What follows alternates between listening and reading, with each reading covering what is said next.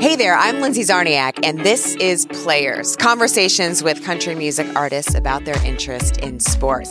This week's guest is the supremely talented Sara Evans. I've been a fan of her music for such a long time. I remember having her songs on my playlist in college and then certainly after that.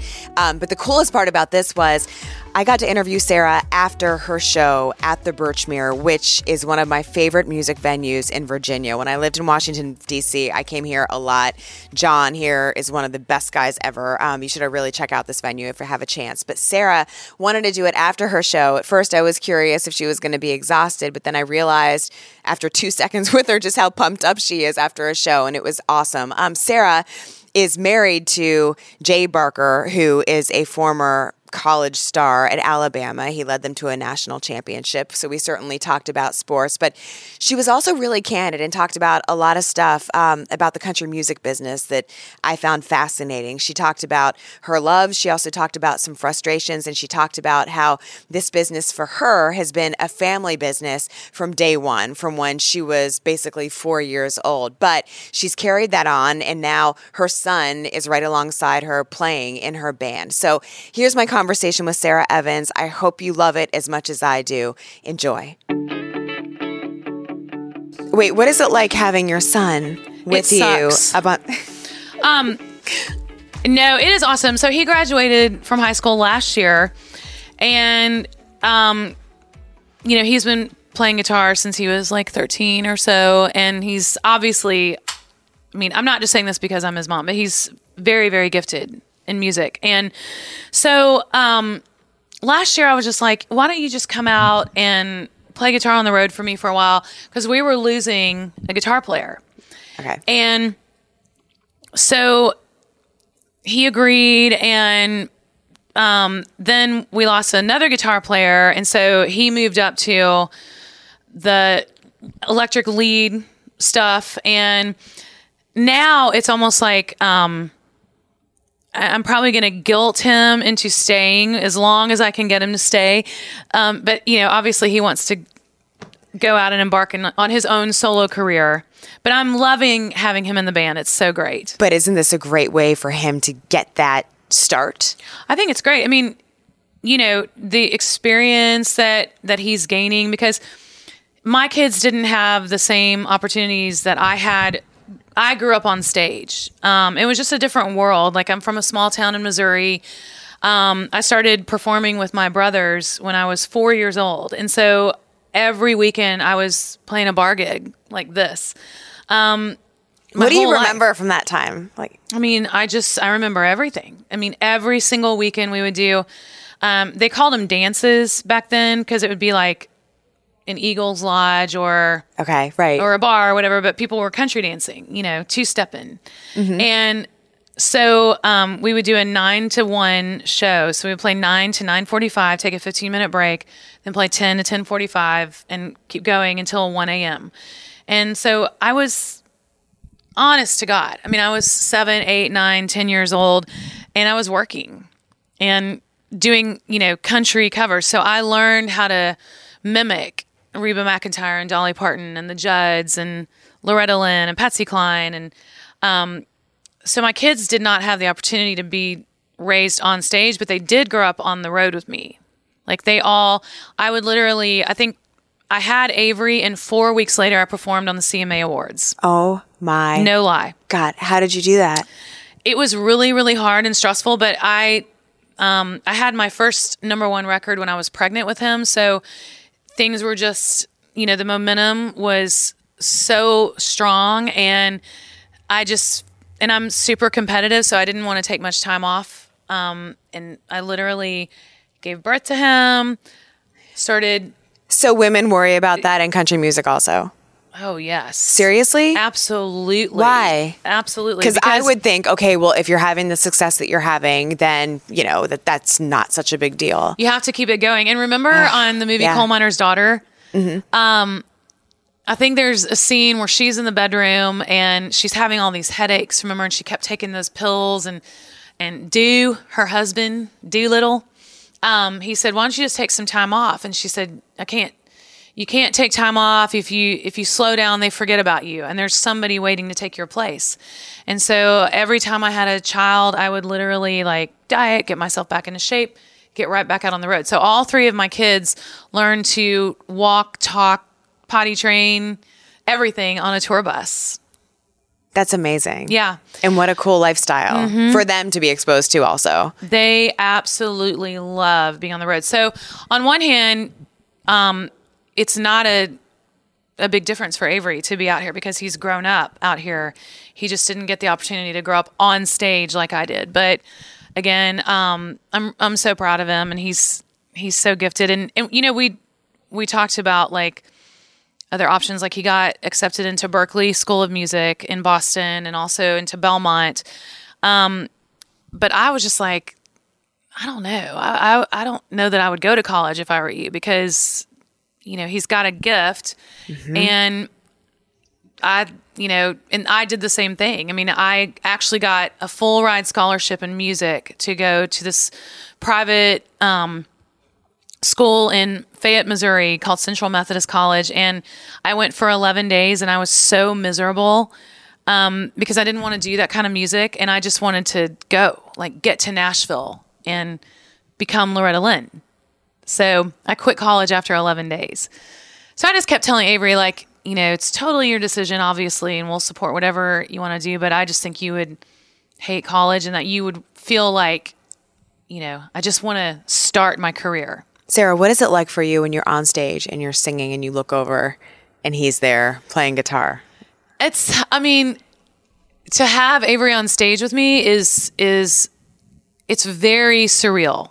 It's very surreal because, um, I just never really thought that anything like that would happen. You know what I mean? Like I just, I didn't know that that was going to happen. And I knew that he was gifted musically, but I didn't really know what he would, you know, like what he would become on guitar and how quickly he picked it up. And um, it's very surreal. And he doesn't really like for me to talk about him much on stage because he doesn't want that attention. Right, you know, right, he just right, wants the attention for like just To look at me as a normal guitar, just any other band member. But I have to say, this is my son, Avery. Well, when you were out there tonight and you're introducing your band, and I was like, I had no idea. I didn't realize it was like your brother. Oh, oh, that's your sister. And Uh-huh. Yeah. then it's like your son, right? Yeah. That's awesome. I mean, what a family affair for real. It's it's like a family business, you Yeah. know. Um, and I also have another sister that comes out sometimes and sings, and then my daughter Olivia is almost sixteen, and she is a phenomenal singer. Like she's gonna have the biggest career. Um, and so she'll probably be on stage with me, you know, at some point in the near future as well. So It made me think when I was listening, I was like, wow, so you're the oldest, the oldest girl, Mm-hmm. right? In a family of seven kids. And so I was like, wow, I wonder what that was like for you when you first really started making it, right? And you're part of this family band as siblings, Mm-hmm. Right. Right. And uh, so what was that like? You know, when we first started, we were called the Evans Family Band, and it was me and my two brothers, and then my parents found some musicians and you know made a band for us. Um, but then it quickly became the Sara Evans Show because it was just sort of like, you know, I'm the cute little sister, like, Right. and, and I'll show you some pictures in a minute of me like this big on stage with my brothers. And um, so I've always been the lead singer. And because I was the oldest girl, I was always the lead singer. And I think that everybody was just used to that and expected it. And I was also, my brother Matt, who's my bass player, he and I were the two out of the seven kids that were the most um, motivated. We were so driven and we knew that there was nothing else in the world for us to do but move to Nashville and make it in the music industry. So I had that goal from the time I was really little. wow. So I think it was expect like it, it wasn't a you know, like oh my gosh, I can't believe Sara's doing this. It's just been my whole life leading up to that point. There's just no, there was like no other option. No other option. It's funny because when I think about steps I've taken in my career as a sports broadcaster, often, like if I'm talking to a, a school or whatever it is, I think being naive for me at Mm-hmm. certain points, oh my God, what a blessing Do you know what I mean? Just going through, and I can think about like, thank God I didn't realize what I was actually like saying. Right at certain Or you points, would have been terrified. right? Or Yeah. right, exactly, or embarrassed, or whatever it is. I just think that's fascinating. I have a story of being Yes. naive. So I went in to move to Nashville. I found a lady who wanted to manage me. She was a um, an attorney. She was getting into to music law, and her husband was a big time song plugger at Sony Tree Publishing. So she was like, "I'm really thinking about getting into management." So she got me some meetings with different record labels, and one of those was with RCA Records. So I go in and I um, sing for Joe Galante, who's the head of the label.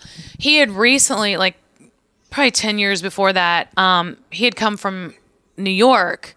So he signed like all these big pop acts and he like was involved in signing the Judds and Brad Paisley and Martina McBride and all this stuff. So, but I didn't really know that. I didn't know like what a legend he was. And after I sang for him, he was like, Well, you know, do you have any questions? And I said, What can you do for me? What can RCA Records do for me? And he was like, Well, right, right. that's a that's a good question. I mean, I had no idea like who I was really talking to, but thank God that you didn't. that I didn't. And I, I was, I really wanted to know, like, what can you do for me? How much money do you have to invest in me? Um, I wanted to make sure that I wasn't going to like get signed at a big label and then be put on a shelf and just so that nobody else could get me. Yep. And I, you know, wanted to You were being a businesswoman. I was being a businesswoman and asking the question that you needed to ask for yourself. But he, he kind of laughed. And then it's something that we still, you know, a story that we laugh about to this day. I have a million of those. Mm-hmm. Um, so when I was watching you on stage um, here at the Birchmere, and by the way, so I'm from Virginia. Mm-hmm. This venue is a place that I used to come to all the time. So this was so cool Oh, for that's so me. cool. Yeah, to be able to just because I think it's great, and it's like Do you come here and party and drink a lot of beer? Absolutely. Yeah. Yeah. It's the best. and love but it. watching you up there um, and knowing that we were talking after, I was like, wow, after the show. And it made me think about in sports, um, Mm-hmm. you know, NASCAR specifically is the one sport that comes to mind where you get to talk to a driver the second they get out of their car. Football, they get like a 10 minute grace period. But it made me wonder, what is that like for you as an artist? When you walk off that stage, what happens next? I'm so um pumped and full of energy and it is it's it's a high. I mean, I'm just on cloud 9 and especially if the show is great, which they almost all are. Um I have such a great band and you know, we have a a great crew so we're we run like clockwork, Yes. you know. Um and so the first thing I do is go to my bus and I immediately go to my room in the back and take all my clothes off because I'm sweaty and like my shoes are so painful and I probably had on like a super tight belt or whatever. so I'm just like, ah, get it off. Um, and then I sit there for a minute and just, you know, cause I'm, I'm out of breath. I mean, I, it's like I just did a workout. And so I sit there, and Leslie, my sister, always um, gets to the bus like two minutes after I do, and I can hear her in the hallway changing clothes, um, putting her sweats on and stuff. So every night I say, "Great show," and she says, "You too." And so I just kind of sit there, and I usually text Jay, and I say, "Hey," and then he says, Jay, "Hey, your baby," husband. my husband, Jay Barker. Um, and he always says, "Hey, baby, how was the show?" And I say it was awesome, and um, and then I change and get prepared to do a huge meet and greet. Um, and they're usually like very big every night. So I have to kind of, you know, get in that mindset that I'm going to go meet the fans. And we sell these VIP meet and greet packages. And so they pay good money for this. So I want to be like so engaged. And so, um, and so the meet and greets usually will last, I mean, they can last like an hour and I'll just stand there and chat with the fans and sign everything they want signed and take a bunch of pictures. And, um, then usually when the meet and greet's done, I go right back to the bus, put my sweats on, pour a glass of red wine, and then um, Leslie, my sister, KK, my sister-in-law, who is married to my brother, Who does your hair and makeup? who does my hair and makeup and She's clothes. great. I met her. Yes, and so, um, and then her six, almost six-year-old daughter Millie, and my kids, my girls, all are on my bus. So we usually turn on like a chick flick or whatever show we're watching, and we roll And you just go to the next town. and we travel to the next town overnight. And then, are you a morning person? Do you wake? Are you Not on the road. I mean, I feel like on the road, um, I, I feel like for the last several years, I don't sleep that well when the bus is moving. Like, um, like my kids wake up as soon as the bus stops and they're like, oh, you know, because they love the motion. But I just don't sleep great anymore until the bus stops. And so um, I sleep really, really late on the road. And I also feel like I need the sleep to like really kind of re- what is it? What is the word? Like rejuvenate my Your voice. Yeah. And to get it back to where I can, you know, do another 90 minute show the next night. So, but when I'm at home, it's completely different because I have to get up and take the girls to school. So I have to get up at like 6:30. So when you're home, do you flip right back into just mom life Mm-hmm. and whatever else? I've, I've been doing it for so long and like I I used to um I mean there were times where I would travel all night on the bus and have my driver like take me to the ballpark if there was like a morning game that I needed to get to cuz all of my kids played sports. And so it's just a constant like you know booking flights figuring out how to get home and how to get to this and especially when they were younger. Um, but now you know avery's on the road with me of course and then audrey my 14 year old is a cheerleader. So i have to go to all of her games. And olivia really doesn't do anything but just sing she used to play volleyball and all that but there yeah there were were years where i would kill myself to take a private plane or a red eye flight to get home so that i didn't miss anything What'd you learn from that? Um, I think I was always proud. It was always like, you know, check it off my list. Um, like you're a good mom, you're doing great at balancing everything. And Yeah. I think I was a little bit harder on myself where a lot of my friends would be like, Why are you going to that game? Like you should just sleep in and take a later flight. And I was always like, It just goes so fast. it goes so fast. And everyone says it does, and you know that, but it just mm-hmm. does, right? I mean, mine are two and four, so we're Yeah. just at the baby stages, but it's like already my mm-hmm. two year old, I'm like, you're not a baby anymore. it flies by.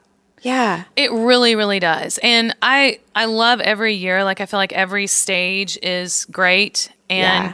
I try not to be one of those moms that kind of mourns the past. Yeah, But there are that's true. moments when I do. I mean there are there are times when I'm just like, you know, that was like some of the best times of my life when my kids were babies and we were out here and before they had to do school and all that like we would tour 300 days a year we lived on the road um, and i don't know how i did it i really don't like i i think back i had three kids and a nanny and we we were working three times as much as i'm working now and i would have like a double stroller because the girls are only a year apart and you know, I treated Avery like he was so much older than he was. Like he had to help me, you know, with the girls and the whole band Oh, and wow. crew. We would get up early for flights, and like my brother would be holding Audrey, and KK would be holding Livy, and the nanny would be helping with the luggage. And I guess you know, I, w- I was younger, obviously, and so I probably had a lot more energy. But I just, I've, I've always been a perfectionist, and I've always felt like, you know, if I'm going to do something, I'm going to do it great and nothing will suffer. Nobody's going to suffer. If anybody suffers, it's going to be me. And so I tried to do it all. And I, I always had the kids out here with me. I love that so much. I took my kids to the NBA finals one year, my son.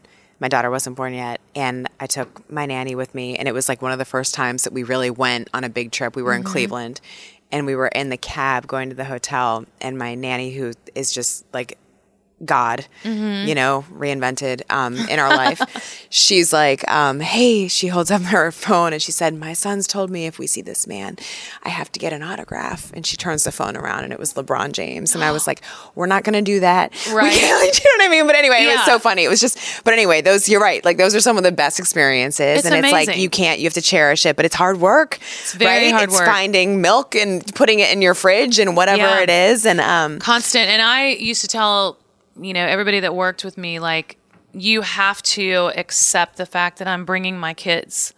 So no matter what that takes. Um, even when I hired Dave to be my tour manager, I said the hardest part about tour managing for me is that I will need to change plans. Um, if I realize, you know, oh, we have this booked, but Audrey has a game the next day. So Wow. I plan to take this flight, but now I need this flight. And, you know, um, but yeah, it's great. The girls don't travel with me much lately because they're so social. right. And so every weekend I'm like, will y'all please come? And they're like, oh, mama, I have a birthday party or I have, you know. So I wish they would travel with me more. But Olivia is about to start online school and we're going to start her career. Wow. Yes. So she will be starting online school in January and we're going to be, you know, going to Nashville a lot and start, you know, recording her. How do you feel about that? I'm so excited. I mean, and I and I feel like I know exactly what to do and what she needs to do. Um, she's not going to go into country music because they don't play females, which that's a whole other issue. Which can I just? uh, This obviously is a new industry for me to be learning, right? Yeah. Um, I thought it was going to seem like relative in different ways to sports, and in some ways it does. But when I was down in Nashville for CMA week, um, I went to the CMT Next Woman lunch and where they performed and they were all talking about that. I did not realize Yeah. what a big deal that is and it kind of blew me away. It's the weirdest thing. I mean, and we just um, had an event called CMT Artist of the Year, and so they decided to only honor women and only have women perform. So it was all you know, like Martina McBride was there, and um, who else performed? Like Lady Antebellum, and uh, it was so like sad to me. Like I really got depressed, and I I really started bitching about it on the red carpet because I was like, this is ridiculous. Like that we're we're almost mourning women in country, and I've talked about it so much, and um, I was just talking about it with E. Um, it's a weird thing to talk about because it's not like I'm out here like men bashing. Yeah. It's- it has nothing to do with that. It's just that country radio will not play women, and they are only playing this music that I just Why won't they play women? Why is that the because Perception. they're having success with this bro country stuff. All the songs about like if you just got into country music, you don't know country music.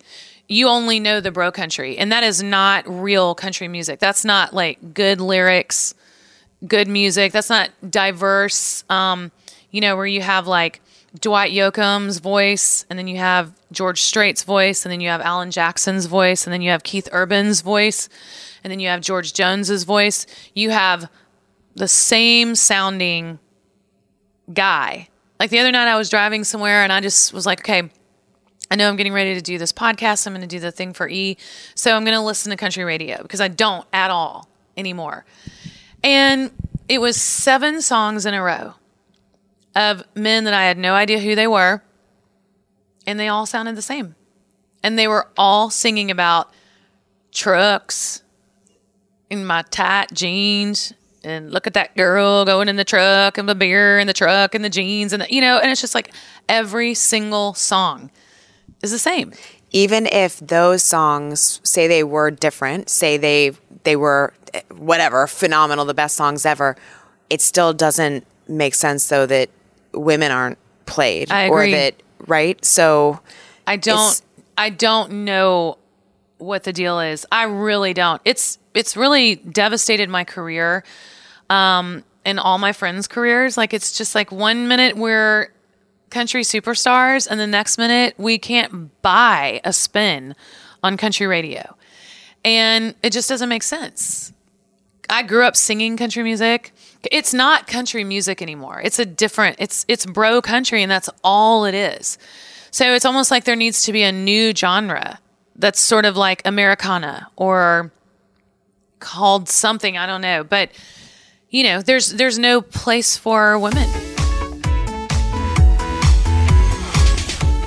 Sometimes it's easy uh, when you look through your closet in the morning, you know, if you're one of those people that only owns like four or five bras, because sometimes maybe that might be a mundane item to shop for. I mean, maybe I'm talking from personal experience, but maybe it's just life. Um, so I'm very excited to talk to you about this next item because it really, for me, has been a game changer. Um, this is called Third Love, right? Third Love bras help you find the perfect fit. They use millions of real women's measurements. They design their bras with, you know, size and shape in mind for what they say is an impeccable fit and incredible feel. Here's what I did though, and I will tell you, you know, sometimes it's not if you don't have time to go to the mall and go shopping, whatever, you can do it online. But let's be honest, that's tough to size, right? So they've got this really cool fit finder quiz. You answer a few simple questions to help you find the perfect fit. Over 10 million women have taken the quiz to date. I can tell you, I did it in between doing random things around my house, like trying to put some sort of dinner on the, on the table for my kids, uh, you know, and trying to like, you know, do something nice for my husband. Um, comfort and quality, hands down after I took that quiz and then I got it delivered to me, um, I can tell you that it was one of the most comfortable bras that I've owned. The coolest thing I think are tagless labels because you don't have to worry about anything that's like scratchy and all that stuff. Um, it's also really cool fabric because sometimes, you know, you think you might have to sacrifice some, you know, looks or sexiness, what have you, you know, to have a really incredible fit. But that's not the truth. They've got a lot of different items to choose from. So, Third Love's team of expert fit stylists are dedicated solely to helping you find that perfect fit. And if you don't love it, you can return and exchange, and it's free and it is easy. So, Third Love, they know that there is a perfect bra for everyone. So, right now, they're offering my listeners 15% off your first order. Go to thirdlove.com slash Lindsay now to find your perfect fitting bra and get 15% off your first purchase. And trust me, I like it so much. I would never normally put my name in with like a URL that contains something that's bra related, but I'm doing it. That's thirdlove.com slash Lindsay for 15% off today. It's awesome. Trust me, your boobs will thank you.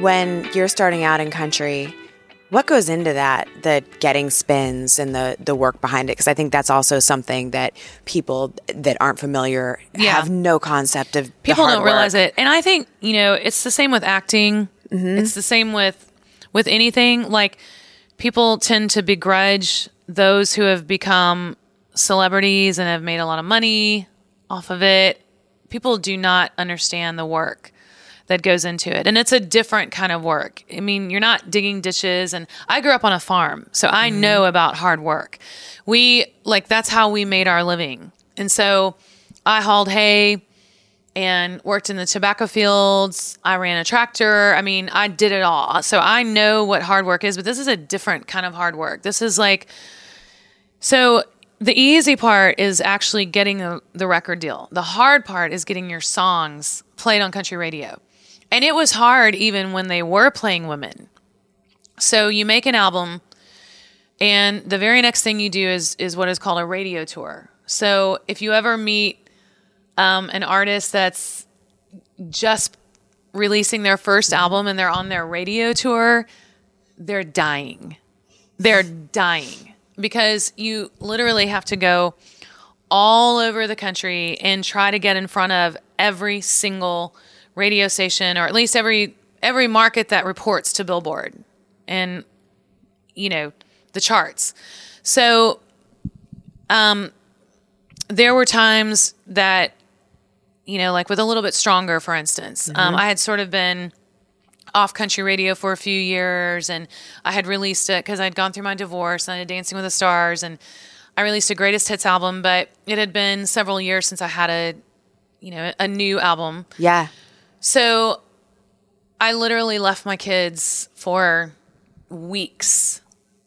Weeks. And I mean, I would be gone for like three or four days and come home and then go out again because I had to go see every single radio programmer, Even though you had already been even though Really it's like established. Groundhog's Day every time, except for a very few, you know, chosen like like Kenny Chesney is one or um, Carrie Underwood is kind of that way. Like there are some that will just be like automatic, you know, radio's going to play it no matter what.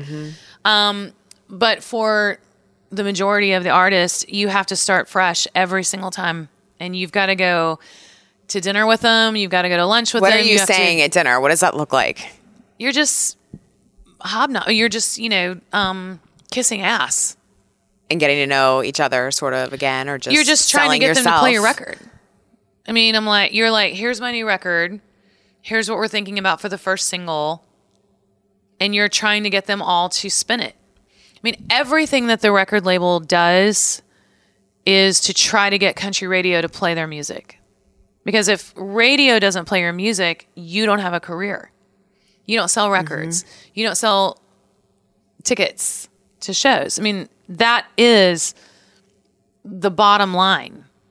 I mean, c- getting played on country radio. So that's why what's with what's happening now and they're only playing these bro country songs. They're only playing men. I can't even imagine being a female that's like just starting out. Uh, Which is why I said my daughter there's no way I would encourage her to go into the country genre as it is right now because she's not going to get played. And thank God I'm I'm at a place where I have a fan base. So when I released my album Words last year, it debuted at number one because I already have the fan base that I've built mm-hmm. up over the years. But without, you know, mainstream radio play, you're not going to become a star. You're not going to, I mean, you know what I mean? But people don't understand what it takes to get that spin. And you have to have all the stations spinning your record, uh, you know, sort of at the same amount of time. And it has to um, sort of go up the charts at the same time. And a lot of stations won't even spin your song until it's in the top 20. Well, how do you get it in the top 20 without getting spins? Chicken and egg. So you're going out and you're doing um, all these free shows, guitar pulls, you know, um, and it's it's bizarre because like when um, Brooks and Dunn, or I think when Rascal Flatts came back out a few years ago with a new album, I mean they were out on the radio tour doing the same thing that they did when they were brand new. There's no like Wow. oh you're rascal flatts and so you deserve this or we we know you're great yeah. um it's it starts over every single time Darius Rucker was saying that, talking about when he decided to try country, that it, he said he had to just take the mindset that it was okay, you are just starting from scratch. absolutely and you were selling. sheryl crow and i are really good friends and she texted me when she was on her radio tour because like they she had to do a radio tour even though she's sheryl crow so it's like you would think that country program directors would be like, of course we're going to play a Sheryl Crow song. Even though I can also make the argument that that's unfair to country artists because it's like, Right, right, right, right, you know, right. we worked for that slot. But, you know, um, she made a great country record. She texted me um, and she said, I don't know how you have done this all these years. And she already had her two little boys that she Mm-hmm. adopted. And um, she was like, this country music stuff is serious. Like it is. So they don't do it in the other genres? They do, but it's not the same. They have a couple of um, big, huge events that they want, like all the pop. You know, Christmas is big in pop. Like they want, they have a, a bunch of these like free Christmas shows that they want you to do, um, but it's not quite the same. And in pop, it's different because the audience is so much bigger. So if you have a hit record on pop radio, you're a star. In country, it takes three or four hits in a row just because your audience is smaller. Um, adult contemporary is just such a much broader, you know, like sort of everybody listens to that. Country is a very specific genre, especially now. Especially now, because it's gone so far to this what it is now that you know I I don't relate to it at all. Like, and I am the true country girl. I grew up on a farm. I drove a pickup truck to high school. These guys, like, they don't. They're they're not southern and their truck and the beer and the tight jeans. Listen to it. I mean, it's every song is that. If the if it is such hard grueling work, why is it worth it? When a song like "Little Bit Stronger" hits, Yes, because you can um, sell a lot of records. You're doing what you love. Mm-hmm. I mean, it's my passion. Country music is my my first love. You know, like I said, I grew up in Central Missouri. That's all we ever had on the radio was country, and you know, country music has made some unbelievable music in the past, like songs that that go down in history I Fall to Pieces by Patsy Cline. He Stopped Loving Her Today by George Jones. Um, think about, you know, artists like George Strait or Reba McEntire. You know, so I mean, obviously there's a reward to having hits on country radio. I'm just saying it's not easy. It's really, really, really, really, really hard work. And um, you know, they make you work for it. You're gonna work for it. What do you and your husband Jay, who was starting quarterback at Alabama when they won the national championship years ago, but Yes. what do you guys talk about in terms of what you both do in your fields and how that compares to one another? Oh gosh. And he's Um, doing radio now. He has this right. Yeah, he has a sports talk show. Yeah. Um, and so, you know, essentially we're both in the in the same world, like radio. And how'd you meet too? I want to know that story too. But go, but finish your story. radio is our our career. You know, our lifeblood is how we make money. I didn't And even think about that. That's true. Yeah. Both of you, duh. Yeah, we both make money in radio. Right. Um, so that's cool. But what's funny is I'm also an athlete. So I grew up playing Yes. sports. I played softball and basketball and I ran track. And um, so we were actually introduced by a marriage counselor. Isn't that hilarious? Whoa. Um, we were both going through our divorces and we had um, counseled with this one guy out of Nashville. And he drove down to Birmingham to meet with Jay a couple of times and kind of counsel him through his divorce. And I had been working with him for about a year. And he called me one night. I was on the bus and he said, I know this is so weird, but when your divorce is final, give me a call because I have somebody I want you to meet. And I was like, no, there is no way. I'm never getting married again. and at that you moment, crazy. where were you? Like, were you, had you gotten to an okay point or was it still Oh, it was a significantly I hard time? Divorce takes a long time. So I was well into, I mean, probably 13 or 14 months into it. Um, so I wasn't in the throes of despair. Um, I was definitely coming out of it and, and feeling better. But I just thought, you know, I'll never get married again. And I especially can't even think of it this soon. Um, and he said, "I know, I know, I know. It sounds weird, but but you guys are so much alike and he's a sports celebrity and I'm not going to tell you who it is, but call me when your divorce is final." and so then So we were you trying to figure out who it might oh be? Oh my gosh, we were so curious. like we were googling and like who could it be? and so just out of curiosity, I called the marriage counselor and I said, "Okay, the, my divorce is final. It's all done."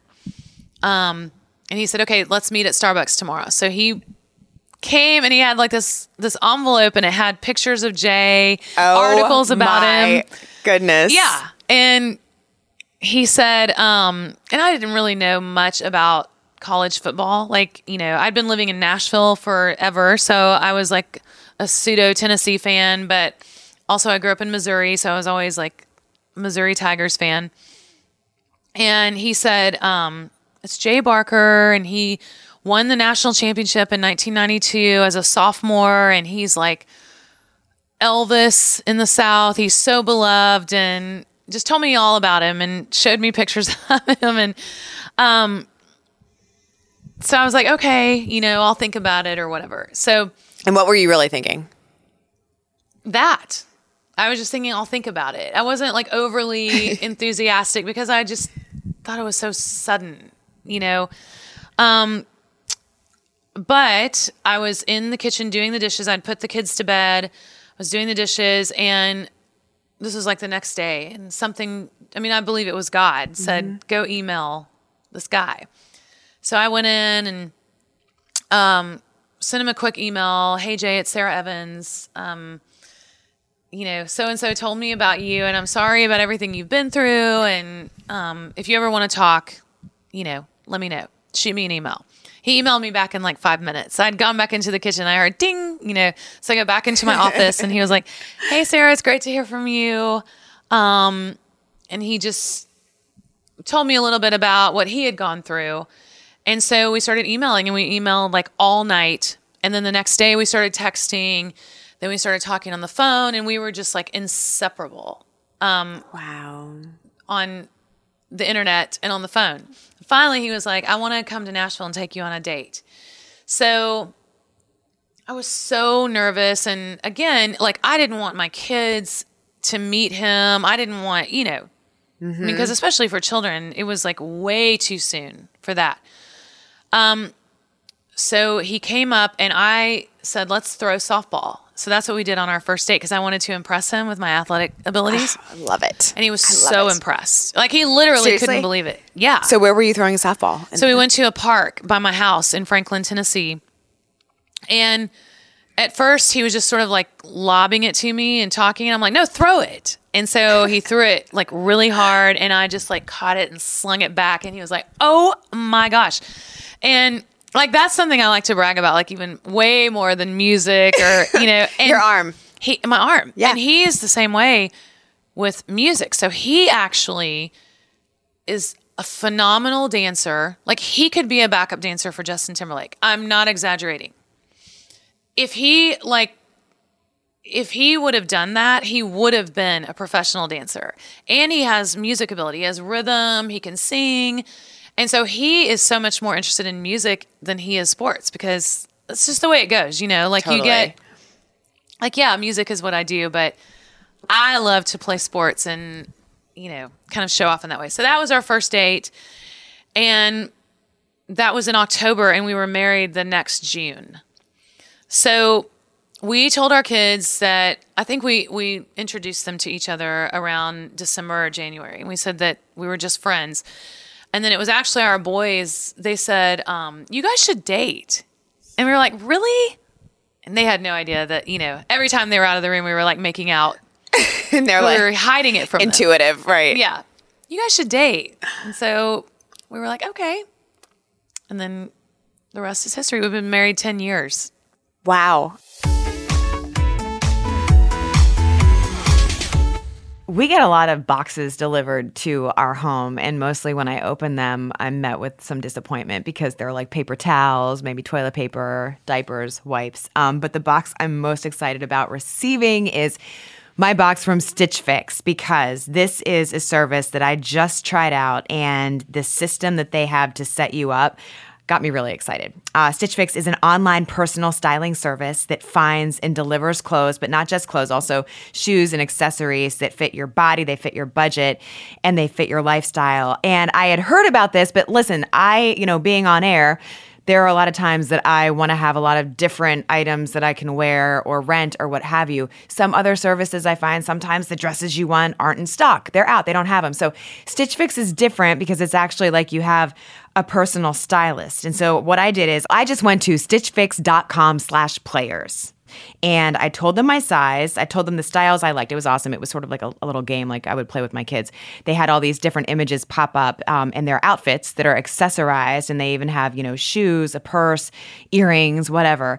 Um, and you get to pick what looks are most like you. So it's that kind of process. But you tell them your size, the styles you like, how much you want to spend on each item, and then you get to be paired with your very own personal stylist. And that stylist handpicks items that are sent right to your door. And you try them on, you pay only for what you love. That's what I love about this because it's so simple to return the rest. It's the shipping, exchanges, and returns.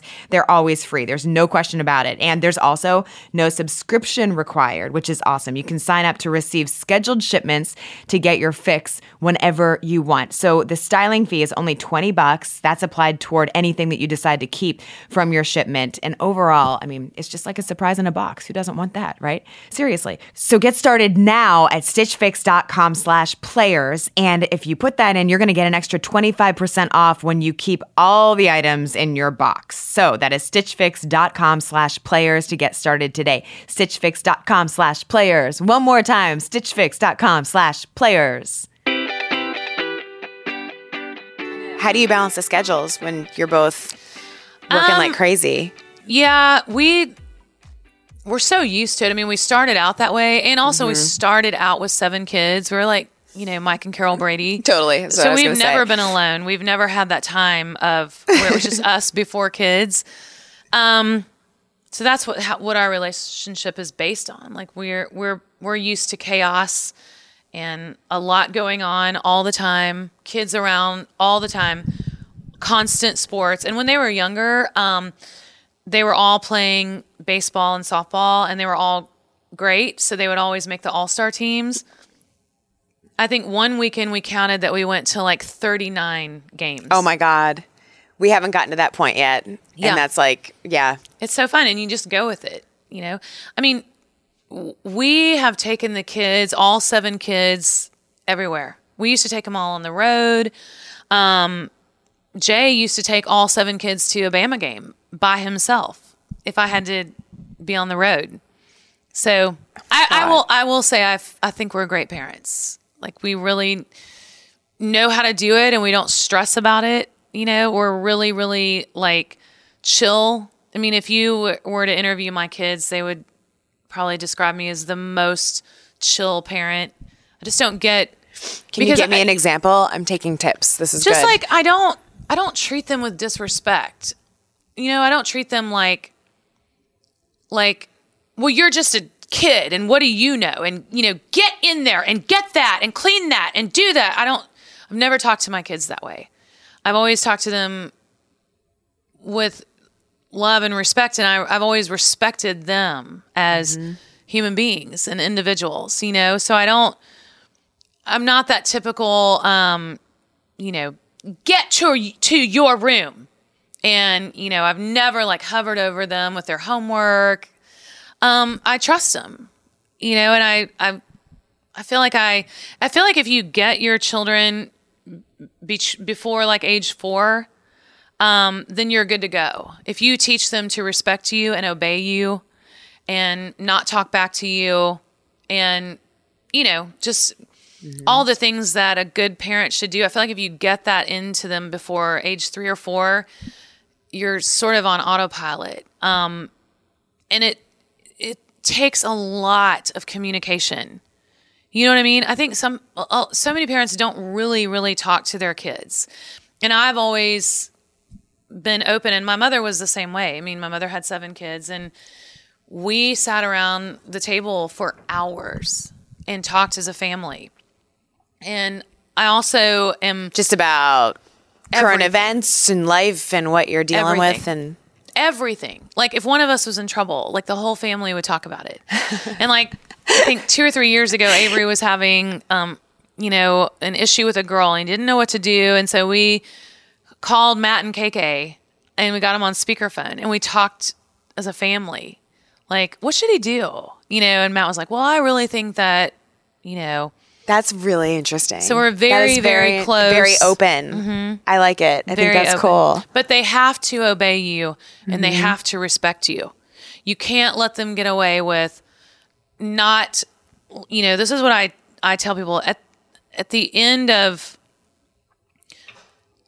everything like anything that you want your child to do um I want to say this the right way. Like you have to make sure that that's what happens, what you want when they're little. Like, you know, um, pick up your toys or come with me right now or stay there or whatever. You have to make sure that they do what you want and you have to win it. And if in it, if you had a moment like that, what was your what was your solution? Was it timeout if they weren't listening? Because Yeah, I remember a couple of times where, like, um, when Avery was, I don't know, maybe four or five, um, he was really being ornery on the road one time. And I threatened him. I said, if you don't stop, I'm going to break your sword. He had like a uh, Lord of the Rings sword. if you do it one more time, I'm going to break the sword and throw it in the trash.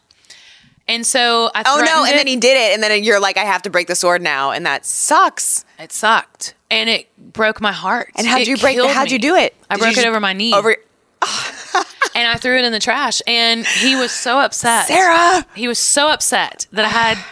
and you Uh, probably this felt worse than he did. Oh, I still cry to this day. the The worst Oh, was God. one time I threatened him um, when he was in third grade, and he was he was going through a hard time because you know of the divorce and all the change, and we moved to Birmingham. Sure, sure, sure. Yet I still knew that he needed to be a, a good boy. He still needed to be obedient to what I was telling him. He was getting in trouble in school, um, teasing a girl or something. And so the teacher called. And so he, it was when everybody had like the Justin Bieber hair. And so he was so proud. He had like the flip, you know. And I made a threat. And I said, if I hear from the teacher again and you get in trouble in this way again, we're shaving your head. And he did. I mean, And- that makes me cry so hard. But I took him and made him do that. And it the lady who was doing it was crying. Oh my She was like, goodness. You're the biggest bitch that's ever lived. this is abusive. So you took him to the hair place. and we cut his hair. We like buzzed it off. And he Did says you watch? day, Could you oh, Yeah, I watch? cried. I mean, it was he You're cried, tearing I up right cried, now. You're making me sad. Oh no. So terrible. But I knew that that was me loving him and being a good mom. And Yeah. he says to this day, like, you know, and all three of my children have, you know, but I, and I also feel like if you get the first one, the others watch. the others are easier because they see, you know, that respect. But Avery, um, I need to get a lot tougher. he doesn't I think is what I'm he doesn't here. disrespect me That's He- great. you know and and i think that he but we're so close like he's not afraid of me but he would never really like uh disrespect me you know he would never be like rude or mean or you know there's just a line that that Yep. none of my kids would cross. Um so i felt like that was you know loving them. And you know do i look back on the hair thing and think god that was probably too much? But he was my oldest and i loved him so much and i wanted him to be such a good It's person not funny. I don't know why I'm laughing. I mean, it's a great it's example. I mean, because we're raising we're raising people, good people. So they have to be good people. You can't let them get away and you can't make a threat and not follow through. Right. That's the key. Yeah. That is the so, key. but do I regret that? Yes, I do. I, I that breaks my heart every time I talk about it. He probably it. doesn't even remember it. He does. He really does. But like I um you know, Kate plus eight, Yes. you know, Yes. so everybody thinks she's so horrible, but there's an episode that shows her worst moments, and I've seen interviews with her where she talks about this and how it breaks her heart every time she thinks about it. But do you remember there was an episode where one of the little ones, I mean, he was like 3 but she thought, you know, I've got to. I've got to be strict and I've got to be. And so she threw away something that was so important to him, like his little bear or something. And he cried and she was like, Nope, I told you. And so every time she talks about that in interviews, she cries. And because, I mean, it's so hard being a parent. It's not hard. It's just, it's like your heart, they're your heart, Yep. you know? Stop it. Stop it. I know. You're going to make me cry I and I'm not even talking about anything. I know. I know. No, it's true.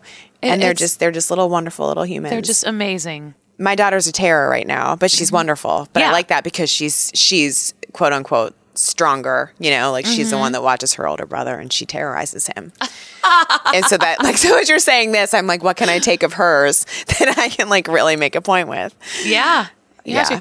And also, um, Avery, I love that I had a boy first, and and I'm sure you do too, because he is definitely like a a, a parental sort of figure to the girls. Mm-hmm. You know, and if Avery disapproves of something they're doing, you know, they die. They they really really want his approval. And then you have another parent, which is great. Yeah. Mm-hmm. What would your Super Bowl moment be? Not trying to shift gears, but moving it back to sports for a minute. Mm-hmm. For you in your career, in your life, what would what would that be? What is still out there? I mean, I would. I've I've been nominated for Grammys. I've never won a Grammy. I would love to win a Grammy. I would love to win a Grammy for Album of the Year because that would be the biggest compliment. That you know, because I take so much pride in the music that I make, mm-hmm. and I take it so seriously. I I've never, ever just recorded a song that I thought was shit and threw it on an album because we needed to fill a slot. I take it so seriously. I take my concerts so seriously, and I take my fans so seriously. You're hilarious, by the way. Thank you. No, and seriously, like there was a whole interaction tonight at the show that Tonight obvious- wasn't even my best because they were a little weird. I mean, they were like some audiences are are much more responsive to that. Um, but thank you. I, ch- my mother is the funniest person that I've ever known. She is brilliantly funny and has the quickest Wit. Yeah. wit, you know. So I I put a lot of value on being funny and being witty because I think that goes along with intelligence. And um, I've tried to teach my kids to be really funny as well. And that's another great way of parenting is to parent with humor. But I guess my but anyway, back to my Super Bowl moment. It would probably be to win a Grammy. Um I don't know. What else would there be? I mean, that's a pretty big. That's a big one. that's a really big trophy. that would be a big honor for me. but it's an attainable one. Yeah, I hope so. I hope so. I'm getting ready to go back in the studio in February. Um, I'm gonna have Don Was produce the album, and so he's a he's produced everybody from the Rolling Stones to Bonnie Raitt to John Mayer. He's huge. And I recently did a TV show um, to honor Charlie Daniels, and so he was the bass player in the house band. Oh and wow. he was also leading the band. And so we did the first day of rehearsal. And then the next day I came in and he said, Sara. And he called me over. And I was like, Yes. He goes, I listened to your album Words last night. Mm-hmm. And I have to tell you, it is, I can't remember the word he used, but he was so, I mean, I, I almost fainted. I was like, thank you so much. And I called Avery and I'm like, Don Was just said my, you know, album is amazing. And he was like, oh my God, he has to produce your next record. So I went to the show the next day, the actual recording of the TV show. And I said, Don, will you produce my record? And he was like, done. We shook hands on stage. Wow. Isn't that weird? Yeah. So we're going to go in in February and um, start tracking. So, what's most important for you in that album? Because correct me if I'm wrong, right? But words, that was like I I saw that you said that was you think your best work so far, right? Mm-hmm. So, what is what is next? Like, what is more that you want to? I think I just want to do. Um, I want this album to be different. I want it to be a little bit more kind of stripped down, maybe some more bluegrass elements to it because I actually started in bluegrass when I was really little. That's how I learned to sing. Um, so I would like for it to have a lot of those elements like banjo and dobro and lots of fiddle and um, you know maybe cover some really cool songs, but just kind of see what happens with Don and I in the studio. And um, but I'm thinking it will definitely be more rootsy. Words was kind of um, pretty pop, mm-hmm. and so I think with the next one, I'm kind of feeling a more rootsy vibe. What What's the message that you would want to get out with this next album more than anything? I just think, you know, I always want to be respected in whatever I do. I want to be respected. I never want to do anything that that's cheesy or that gives me we have a phrase in our family that we say sweaty back that like embarrassing like you know you ever get sweaty back like when something's making you so uncomfortable or Yes. you feel stupid Yeah, um. I never want to do that. I want to be proud of everything I do. So I just want to try to do a better record than words. I want to try to keep getting better all the time. Do you feel do you feel like you're sort of searching for that recognition, like that? That yeah, because some- of the way country music is right now. It's so annoying. And so I sort of want to be like, you know, screw you and your bro country and I'm just going to keep making great music and you know, if you're not going to play this kind of music, then that's your loss. Mm-hmm. But I I want the respect of my peers and other artists and other musicians and and most importantly, you know, my family and my fans.